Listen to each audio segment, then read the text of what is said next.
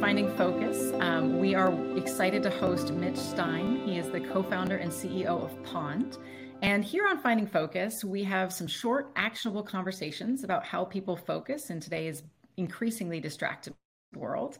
Um, so, we're going to talk with Mitch about his aha moments, his obstacles, the strategies that he uses to find focus in his day. Thanks for being here, Mitch.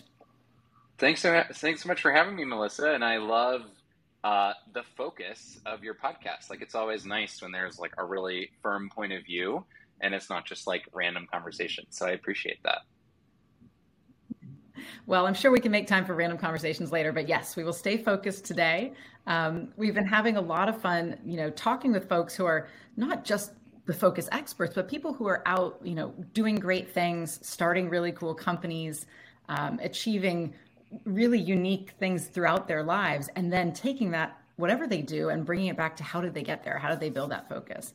And i'm really excited to have you here today because um, your company and ours both have kind of a nonprofit focus but also this getting off the ground stage. Um, you are really taking pond which is an incredible uh, idea. So for those of you who haven't thought, met pond yet it's at joinpond.com they are a marketplace that brings together nonprofits and gets them what they need, right? They're bringing in the resources and the other, um, you know, for building websites or structuring their databases or creating content and matching up nonprofits with the resources they need, which I think is super cool. And I probably said it a little bit wrong. Do you want to give us a quick, uh, better spiel on Pond?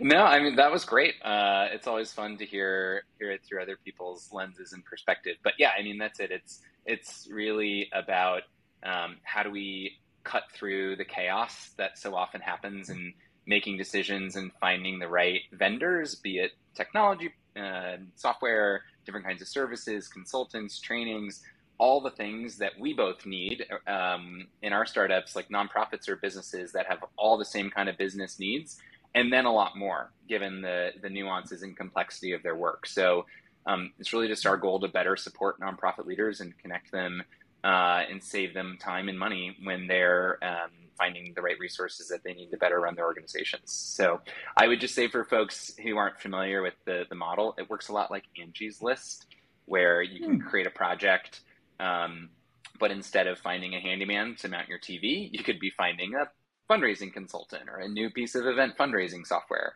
um, or a tool to manage your volunteers. Uh, we have about 100 different categories of vendors on the platform. Um, so everything that nonprofits need to thrive. Well, I, th- I feel like nonprofits, to your point, are very much like the startup world. There's always something else to be done, right? Like that's where the chaos comes from. There's always something else to be done. And half the time, maybe your team doesn't have the knowledge of how to do it. So Pond is such a cool resource to your to your you know initial idea that it actually helps them focus as well. It gives them they don't have to sort through thousands of vendors and who knows what they do. They can get right to someone who can really help them. Um, let's talk about that a little bit in your and my daily life um, the chaos of always having something more to do. I think that's probably one of the more challenging roles for focus right? When they're as a ceo you've probably got everything coming your way. Tell me a little bit about maybe the chaos before we get into how you focus within it. What are you dealing with on a daily basis? Uh, the chaos. Yeah, it's funny because I think most people experience technology and tech companies as like saving them a bunch of time and providing a bunch of efficiency and might not appreciate that behind the scenes uh, just because it's a tech company uh, and especially an early stage tech company, does not mean that everything is like tech enabled and super quick. We're actually purposefully not doing thing everything in a tech enabled way um, because we're trying to decide what parts of our operations are worth automating mm. with technology. Um, and that always starts with a more manual test. I think when you're doing it right, you know, you don't want to make those big investments um, and while it's becoming easier and easier uh, to spin up code, and there's all these ways uh, to leverage other tools and, and kind of, you know, this increasingly user friendly DevOps world that we live in of technology, um, it still is an investment. And so I think that is something I didn't appreciate before I started a company and just sort of like dove in and became a student of all of this. So a really, really steep learning curve over the last two plus years. Um, but you know, and uh, there's the chaos of like the product requirement. Like I'll just walk through a couple key areas. I think, you know, as a founder of an early company, you are kind of always going to be the product manager to a certain extent when you're first getting started. So there's sort of this chaos of any product manager's job where your job is to take in like a ton of inputs and information, reactions from people, feedback, data, um, and decide what is worth paying attention to or not. And I think a lot of jobs out there are um, well structured, they have a framework, clear objectives. You get things in and you solve them and you move on to the next thing. And that is so far from that, from this job where it's like the ground is evolving and moving under you constantly and the goal is not to solve everything it's to decide what needs to be solved now and like being okay that there's this long list of other things that you're not solving and that is like a big mindset shift that if you can't get there you're going to be super distracted by this like long list of things that need to get done if your expectation is I'm getting everything done every day. So I would say um, that's a big one on the product front. Um, and then on marketing, which I think kind of goes hand in hand, like you're building something, how are you taking it to market? And I think just my own skill set and, and background, I do within our team spend a lot more time on that. Um, I think the focus challenge there, especially when you're working with creative people or if you are a creative person, is like, I have no end to creative ideas of what we could do on the marketing front and content we can do. And it's a lot more, again, it's about being able to capture that, all those great ideas. Awesome. Encourage that, bring that out in people, and then like decide what to focus on and what's realistic to get done. So there's like a lot of chaos there of like, it's really good to have this frothy creative environment, but that does translate as chaos to a lot of people. Um, mm-hmm. And then two other things I'll hit on quickly. One is just people management. Like that's chaotic. People are unpredictable. Like everyone's life is unpredictable. So you're managing a team. We have there's eight of us full time, including me on the team. Like people get COVID. People like have family issues. People got to take vacation. Like things just come up that you're always trying to manage around, and you just like have to be so nimble. And I think that leads to a lot of chaos if someone needs like predictability and clear structure when you're leading a team that is and that's still a pretty small team that is really really hard and the last piece which is like often so far out of your control is fundraising like oh, yeah. that is mm-hmm. just unbelievable it's just like a never ending frustration of like no one has any urgency to give you money like, yet you're having to like continuously put yourself out there it's just a reality of an early stage startup that is um, you know seeking outside investors um, so yeah, those would be my four biggest sources of chaos for you. You said earlier, I think something to the effect of there is always more great content to be created, and I agree. Um, and I would love for all of the you know folks in any type of marketing role or CEO and co-founder role where they are thinking marketing as well. How within that scope of content um, do you keep you know yourself focused and the team focused? I mean, what are some of the determining factors? I know some are similar to product, but um, any personal no. ways that you go forth? Yes. Um, I am so passionate about this topic. So like we could talk all day long yeah. about it. I'll try to not be too verbose. Um, mostly because I somewhat intentionally, somewhat by accident, it was kind of a result of being starting a company in the pandemic and having like very little access to other people to build a network and make new connections. I just really invested in LinkedIn. And like it doesn't have to be LinkedIn. You should know whatever is most relevant for your business in your sector or whatever. Um, but for me, I had like a relatively a sizable network from college, and I worked at Goldman Sachs previously, so was connected to like a lot of coworkers there who span into a lot of other industries. So had a good starting point. But I never used the platform. I never created content ever before two years ago, and yep. I just found myself using it all the time, seeking out connections to learn about the sector and do people I know are they connected to nonprofit leaders I could talk about my idea with. I was starting from zero. And mm-hmm. what I found, which I think was just a result of following people, seeing it done well, where people share, and kind of coming up with my own structure of how I wanted to use the platform and my own framework um, and just starting to test things. So I started doing, I was like, okay, every Monday, something that's been really important to me in the early days and still on my founder journey was mental health. And I was like, can I talk about mental health realizations or learnings I'm having in real time while starting a company for the first time? So every Monday, I started this like mental health Monday post. And I did that for like 20 weeks. And I think giving yourself a framework is really good way to focus. Give yourself a timeline and also starting off small. So it's like, oh, it's a once a week thing. You know, it's not overwhelming. and and this is true for like diet and exercise, like learning. I mean, this is why Duolingo is so effective. Like these things that just give you some structure and incrementalize it. Like you can do that for yourself when it. So that's on the personal content front.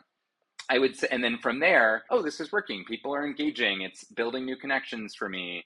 Um, you know, it's helping get the word out about what we're doing. Like it was having all these positive externalities. So I was like, this is worth me spending some more time on. What more could I talk about? Can I give myself some more prompts? Can I try? And it doesn't need to come across as structured, but behind the scenes, it's structured where I'll say like, okay, well, when I look ahead at the week, I'll always have a plan for the week. What am I? I try to post five to six days a week on LinkedIn. Um, and in the past two years, I've probably grown my connection follower base from like 1500 people to like over 10,000 when we're recording this. So, and, and that's really organic. That's not just like, you know, bots from overseas and stuff. Like I'm really intentional about connecting with relevant people to what we're doing. Um, and that comes from being really intentional and specific with how you're sharing content and making sure it is comes back to and is relevant to your personal brand. What are you doing as an individual? Um, so for me, what are things that I can talk about? I intersect interesting people every single day, you know, and I could write a post about this awesome conversation I had with Melissa Moody and earlier I was talking to a nonprofit leader who like shared this amazing experience with me. So I'm in that is interesting to others. It doesn't need to be about me. I'm just sharing like stories of other people. So that's like pillar of content that I'm able to talk about. I can talk about my own founder experience. I can talk about mm-hmm. my learnings about the sector. And I can talk about like what we're trying to do at Pond. I can talk about my personal life and how it intersects work. So right there, those are 5 mm-hmm. core category buckets and I can try to hit on all those one day a week. And so yeah. just establishing that kind of framework and building into it is really powerful.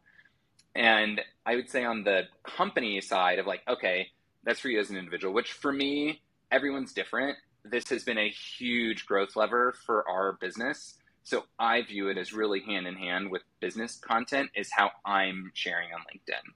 Um, but I would say more generally on, on content for the business, we try to get, and we've gotten better at this over time, and it's really iterative, but pay, paying attention to what works is that sounds obvious, but like it's really not for a lot of people when they're creating content. Is like, how do you track things? Like, yeah, you wrote a blog article.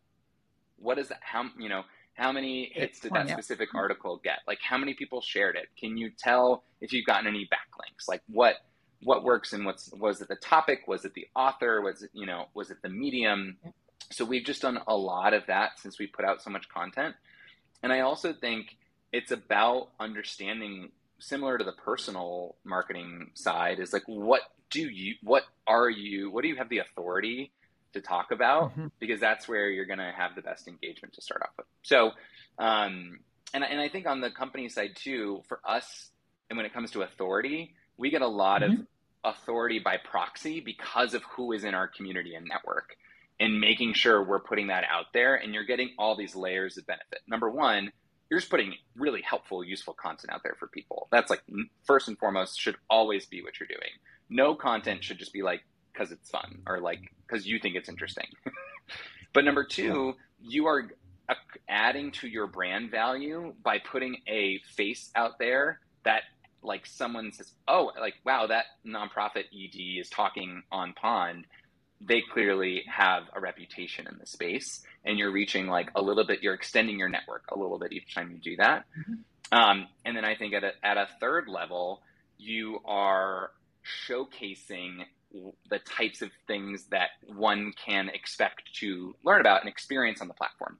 So it's like usefulness, brand kind of authority value, and just understanding of expectation of the product. Absolutely. Uh, so much of what you're saying resonates, and I, I, do think this is such a core topic um, because so many people are talking about. Let's let's go back just to the personal brand. Really, this this personal brand as literally the way that the company brand grows. Um, so important follow up is you've got you know you're finding focus within creating the content itself. You've got frameworks for your posting regularity. You've got frameworks around what you talk about. How do you, Mitch?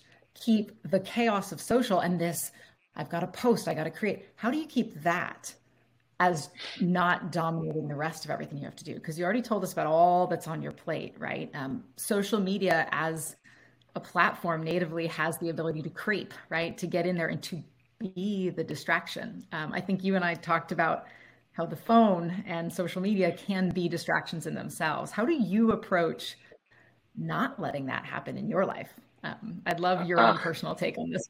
I, I, I need to learn because I, I have mine. My main one, by the way, I'll start out is I like to put the phone down. I put it away, not on my body. And my husband hates this because he can't ever get a hold of me then. But um, I, uh, my big trick is actually literally putting the phone down. I want to hear how Mitch does it.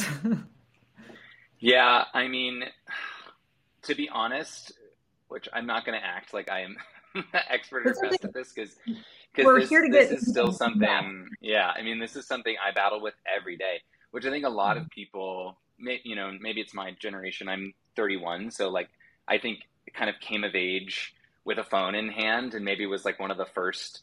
You know, I think I got my first cell phone when I was like 14, and all of a sudden was like the T9 texting wizard, um, communicating with friends. So it was just and just being online. I remember getting like an AIM account when I was like eight or something, and you're all of a sudden like in chat rooms constantly.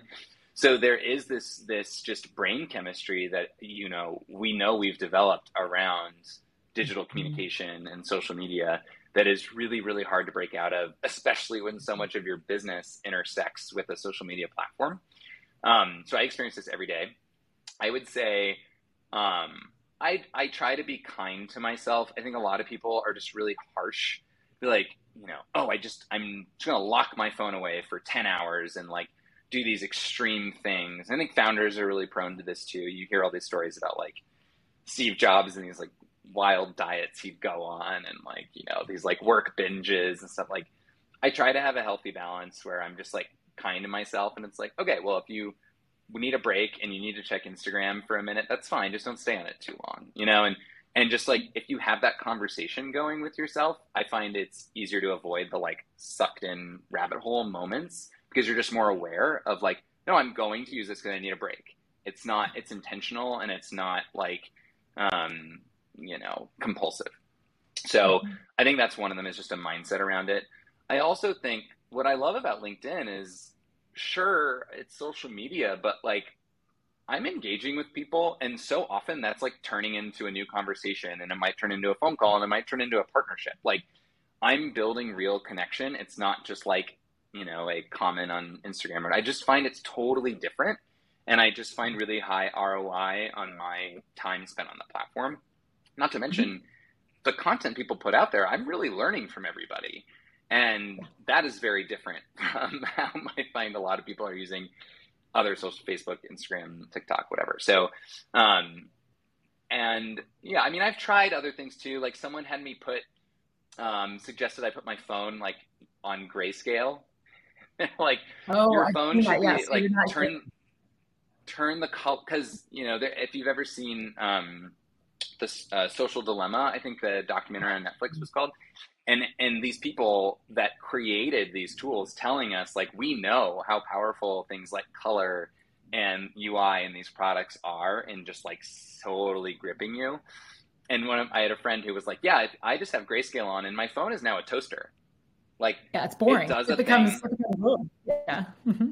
It becomes it's a tool. I use it to call people. I use it to read an article, whatever. But it's not like something that I just go to without a reason um, I couldn't do it. I just I'm too creative of a person. I like was it was depressing to me to look at my phone in grayscale. But that's something that's come up too. I mean, I do think it's fascinating, and that's a lot of what what you know our business is kind of built, you know, in opposition to is the whole um, technology literally being crafted to grab more of our engagement, right? Just to just suck us in, and we don't even know it's happening. It's up there in your brain, and you're like, oh yes, but I agree. I've got to have that color. I, I agree. Putting the phone into grayscale feels very depressing. Um, I love that point. I think the point you made is super compelling. I, you know, a lot of people we talk about, I use this technique or I build this habit. And you and I could probably go down the route of like, what habits and techniques do you use? But I think fundamentally, your statement of you try to be kind to yourself is a really, really important way of, um, you know, addressing the emotional component of trying to stay focused. Sometimes we find there's more guilt in trying to stay focused than there is in actually the things you do. Um, so I love, I love that take. How um how else do you personally kind of be kind to yourself? What do you do to take care of yourself? What are the things that fall into that bucket of ah, you know, I'm I'm actually looking out for myself? Yeah, it's been uh it's such an interesting process because I feel like most of us that are called to try to do something new or start a company are probably really type A. Um, mm-hmm. And have I find because especially I've been in an accelerator with some other founders and stuff, so just have a, have had a lot of these conversations. Um, usually have some kind of chip on their shoulder. There's sort of mm-hmm. something they're trying to prove, um, which is a driver that makes you know a lot of things happen. But it also can really, it's like, okay, well, you're trying to prove that to someone else. Like, there's it's it is a bit of a slippery slope emotionally to go down for a lot of founders where they they personally get so wrapped up and intertwined with the business they're creating that they struggle to separate themselves from it. Um. So for me, I tr- really try to be mindful of that self talk. Like it might mm-hmm. sound corny, but like, what is the relationship that you have with yourself? Mm-hmm. And you know, what do you think when you wake up in the morning? What do you tell yourself? Like what throughout the day, and especially you know when we're grabbing for our phone, um, do you ever stop and think about like why am I doing this? And mm-hmm. and just like that, I don't think enough people are mindful of like the having those conversations with themselves. And then once you become mindful that that happens and that you can do that and that you can have a relationship with yourself, um, then you can start to be like, oh wow, like why did I say that? Why why was I thinking that of myself? I would never yeah. say that to my best friend or family member. Like, what can I think thoughts to myself like I would to someone I care about because I have a relationship with myself. Um, and so I, I it, there's like a lot of undoing of structures in my brain, which I feel like a lot of us were raised to be like, work hard for everything you get and like you know you have to have discipline and you know whatever people call it like the protestant work ethic. Like i was raised lutheran like very much in that like cultural vein. Um, and like my parents you know both definitely came from pretty much poverty growing up and and you know worked really hard to succeed professionally. And so i never when i was growing up it was um, i certainly had people around me that i felt like were kind of blasé if their family was well off and they like didn't work so hard because they felt like they didn't need to. I kind of felt like the opposite where I was like, oh my god, like I have to be successful because like look at what you know my parents did and came from and like I can't let them down. And this sort of like inherent guilt growing up. So I feel like I've had to peel back a lot of layers of that to be celebrate that I can work hard and celebrate yes. that um, celebrate some and and congrat you know congratulate myself on achieving things and little milestones and and not being afraid to do that um, but not doing it at the expense of like okay but you have to do more you have, like always has to come mm-hmm. back to something where you're kind of like grinding yourself um, mm-hmm. finding the space to be kind has such a big impact. Yeah and i love your point about questioning you know the self-talk but specifically around the motivations the why am i doing it?